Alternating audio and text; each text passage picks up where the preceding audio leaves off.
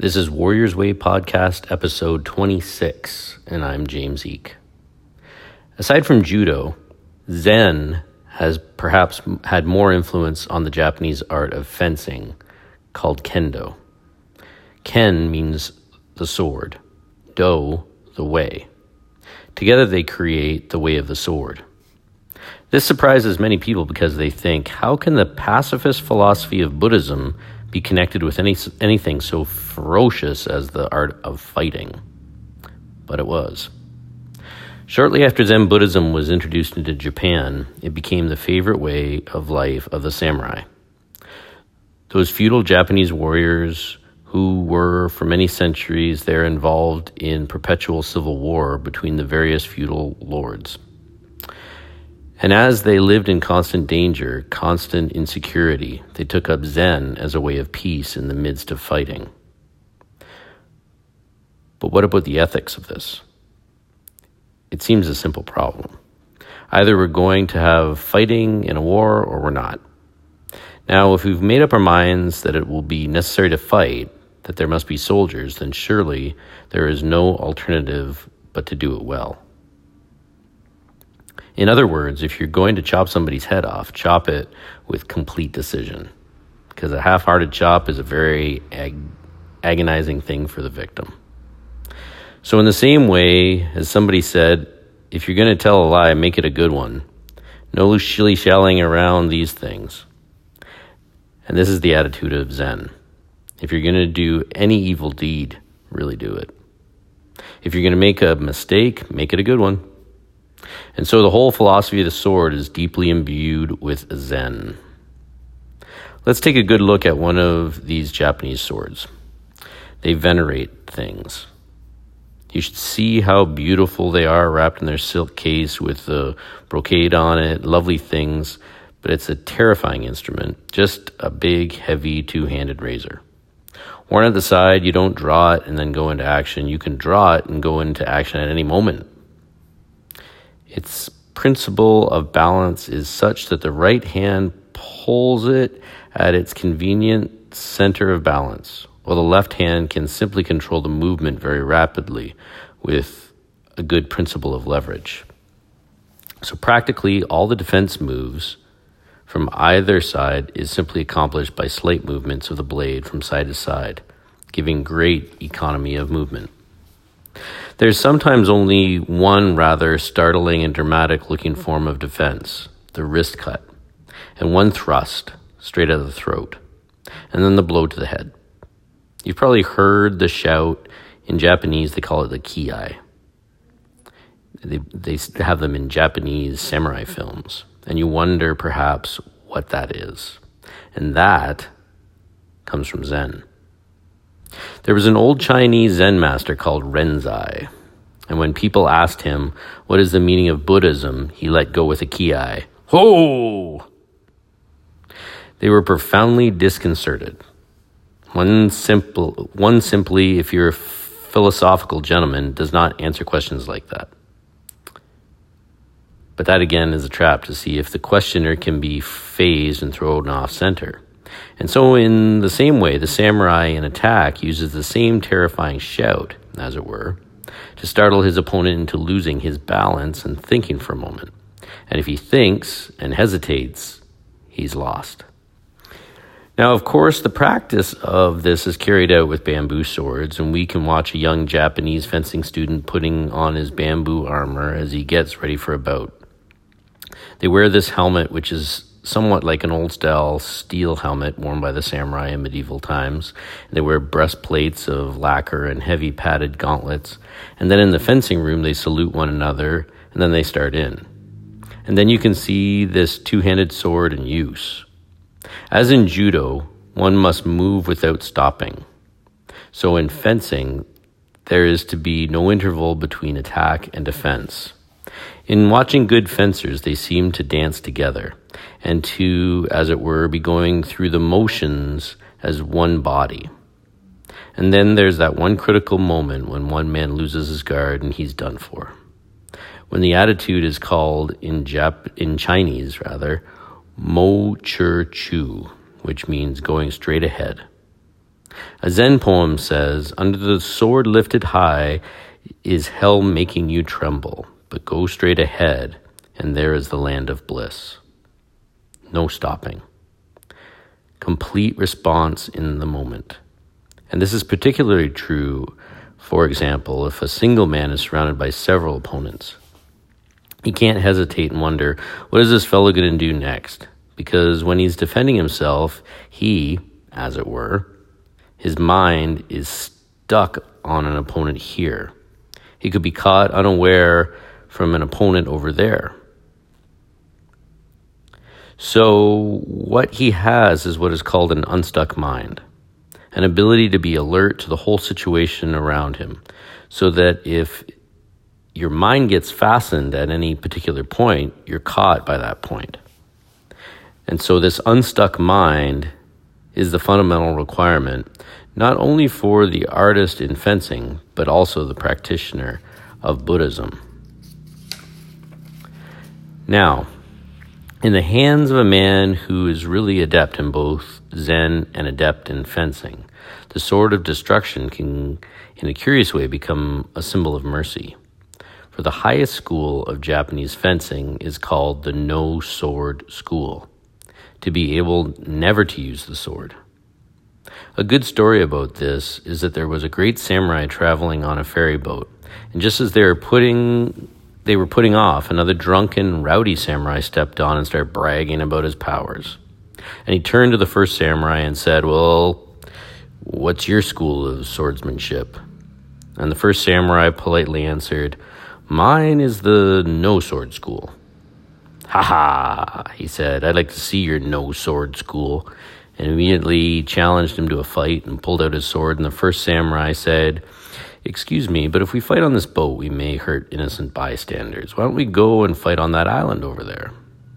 So they got the boatsmen to move over to the island, and as they arrived, the ruffian jumped off onto the island, all ready to begin the fight.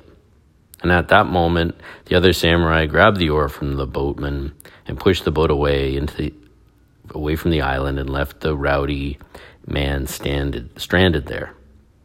There, he said, there is my no sword school. This applies to even in the actual making of the sword by the swordsmiths, whose craft in Japan is something of a ritual. And as an example of no sword, in the work of a very skilled swordsmith, let me tell you this story. There were two swordsmiths in old Japan, and one who was considered the greatest, and the other just a little inferior. And they had a test one day to as to which of them made the best blade. And they first took the blade of the second best swordsmith and put it in a stream like this and set a piece of paper floating down towards it, and the sword simply slit through the piece of paper, and the paper then joined together on the other side of it and went downstream. How could that be? How could that be improved? They then put in the sword made by the greatest swordsmith and wondered, how can this be better than the one we've just seen? Well, what happened was that piece of paper came down the stream towards the sword, but then rather than be slit in two, it simply floated around it, thus, thus avoiding the sword, and it went on. So, this article is on Kendo um, by Alan Watts. And if you haven't looked more into Alan Watts, um, you really should. He the, the article is called "The Way of Gentleness." Um, this is kind of our Alan Watts part two. um, it, the last time we spoke about Alan Watts, it was about judo, and uh, it's actually one of our most popular podcasts. So I thought this is a great little piece that he put together at some point. Um, so why not talk about it? The fusion of Zen and martial arts is something um, that's unique to Japanese martial arts, but the concepts they can be found in many others. Um, martial arts are about, among other things, learning about ourselves. It's like a mirror reflecting back on the different aspects of ourselves. And once we recognize this, we have to learn to use the sword of our training to cut our way through to something more. But more importantly, we need to use this sword of training to cut through our own delusions. The, the worst lies, like I've said before, are those lies we tell ourselves and we believe. Zen and properly understood and applied martial arts training helps us to see this and wade out into the mess and to start cleaning it up. A Zen ma- master that I trained with once told me that what all of our training about is about is just cleaning our room. We live in many ways in our minds and in our mess that makes up our life. And most people never even see the mess that surrounds them. They don't see the things that they pile up around themselves. They don't see any of it. They just go blindly through life, adding more to all of it. These things are, for the most part, the delusions and the lies that fill our lives. You know, things like our jobs, we define ourselves by the different false masks of who we think we are and who we tell the world we are. There are possessions, our baggage, both emotional and physical, all of our stuff. And our training, it's about first opening our eyes and then getting down to the work of sorting and sifting through all that junk and cleaning our room. Sometimes we don't even know what the room is, and sometimes we don't even know we're in it. We don't know that there is an alternative to the mess. And training, if you're doing it right and taught right and focusing on it, it forces us to look at that mess in the room. It forces us to get to work cutting through it all. The other interesting aspect that Watts touches on um, is this concept you really don't have to draw the sword at all. And for any of you that have trained in the martial arts at any point in time, um, I think that you can understand that. Many people think that martial arts is about violence, and you know you really can't be further from the truth on that. I've had parents come to me saying that their child's other parent is totally against their kid doing the martial arts because it's so violent. And I'm always kind of surprised by this view because the reality is that the more you do the martial arts, the less violent you are. And as for the actual training in it, while there's some aspect that seems on the surface surface to be violent, say like when you're doing rolling in jujitsu, the reality is that it's actually the opposite. It's about diffusing the violence. It's about relaxing. It's about being calm. It's about not allowing the violence in, and not allowing the violence in at us or into us. It's about being the calm center in a storm. And I think that's an important thing to, to remember when it comes to training. One of the best things you can do for your life, I think, is to train in the martial arts because it not only looks at the violent aspects of our species, because let's face it, humans are somewhat violent, maybe not even somewhat, maybe very. um, but it forces us to face our own emotions, our own mentality, all of our mess. And I think that any good martial art practiced properly is very much like that no sword school. You can still carry the thing around with you, you know, in your heart and soul and body, but you train yourself not to use it. You know, the simple truth with training is that if you go to a good school with good teachers and good training partners, in very little time, you're able to defend yourself. And then you start to see just how easy it is to hurt someone else. And you really want nothing to do with it. You actually want the exact opposite of any sort of conflict. And most martial artists, given the choice of fighting or not, will or probably should choose not to fight. But not everyone's taught properly, and not everyone was raised properly. Not everyone wants to see the mess in their room and get to work cutting through it, cleaning up their lives, cleaning up their room. Not everyone is going to make their lives exceptional. All right. So, look into Alan Watts. There may be a part three to this with Alan Watts, for that matter. I, have always really liked the man and wish that I could have met him. Um, but let's move on. So, um, our question of the day is fitting for all this, and that's Do you think that meditation is necessary in the martial arts? Well,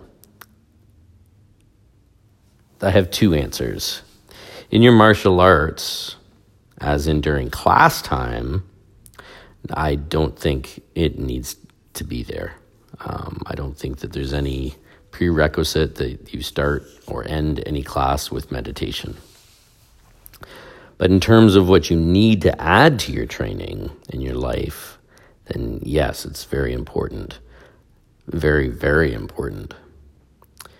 Here's the thing as time goes on, as you learn to meditate, you'll learn to be mindful. And as you learn to integrate meditation into your every moment, what you'll find is that your martial arts will become a kind of moving meditation. And you'll be practicing it while you're doing jujitsu, or as you do kendo, or as you do kali, or silat, or kickboxing, or karate, or whatever. You'll also practice meditation and mindfulness while you're walking, or when you're standing in line at the grocery or at the bank. meditation and training and martial arts, they will all become the same thing to you. Um, and I think there it's a key aspect that you need to add in. So if at your school you meditate in class, that's that's fine. But is it necessary? No, I don't think it's necessary that you all sit on the floor together. Um, because meditation is something that is you. It's not about us. Um, when I meditate, I meditate by myself. But that said, I also make meditation something that I carry with me all the time. So I'm always trying to integrate it into my life and into my training. So, do you need to meditate?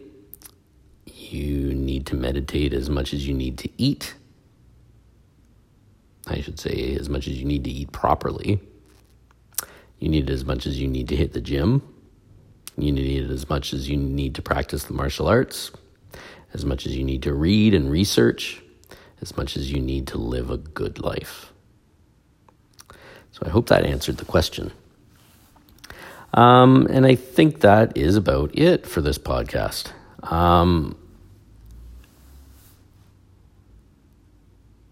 I think that uh, there's a lot that can be learned from um, taking a look at Zen. Um, and I'm not saying that just as a Zen Buddhist. Um, I was actually talking to someone about this today, and at the end of the day, what you have is yourself. You know, you really do not have your job or your car or your relationships or all the different things that you think that you have. What you do have, though, is what's inside of you. And through learning how to be mindful, learning to tap into and examine the thing that you are inside, the thing that you really are inside. Um, at the end of the day, that's all you have, and you better come to grips with that because at, when it's at the end of the day, that's all that there is. Um, and I think I'll leave it there.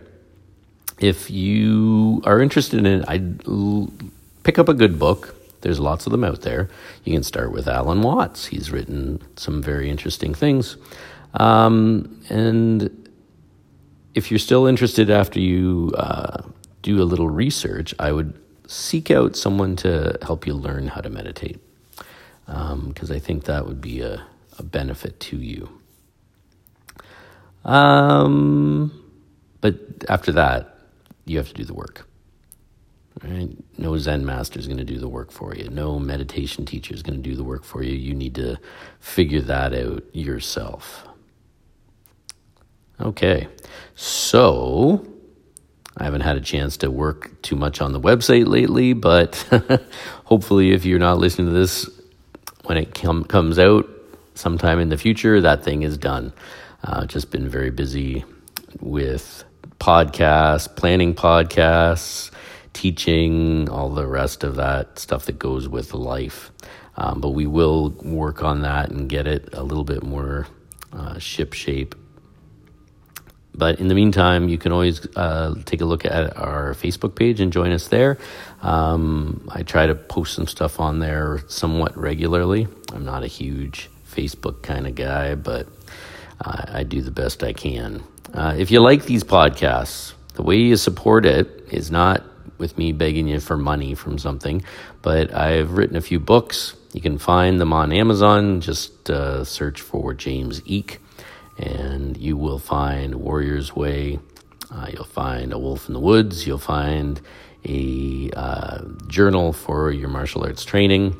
And the other way that you can show the world and me that you enjoy this thing is to let your friends know about it. Um, share the links on your social media. Tell people at your gym or your dojo or wherever that there's this cool podcast you're getting something out of called Warrior's Way. I try to keep them fairly short. Some podcasts out there go on for hours and hours. Um, I try to keep them short so it's, you know, a bite sized chunk enough to get you through maybe a workout at the gym or a drive from here to there or a walk around the block. And with that, I will leave you for today. Uh, get out there, get in your school and train, practice hard, have some fun, do some good in the world, and like I say to my kids, be a good friend. Thanks a lot.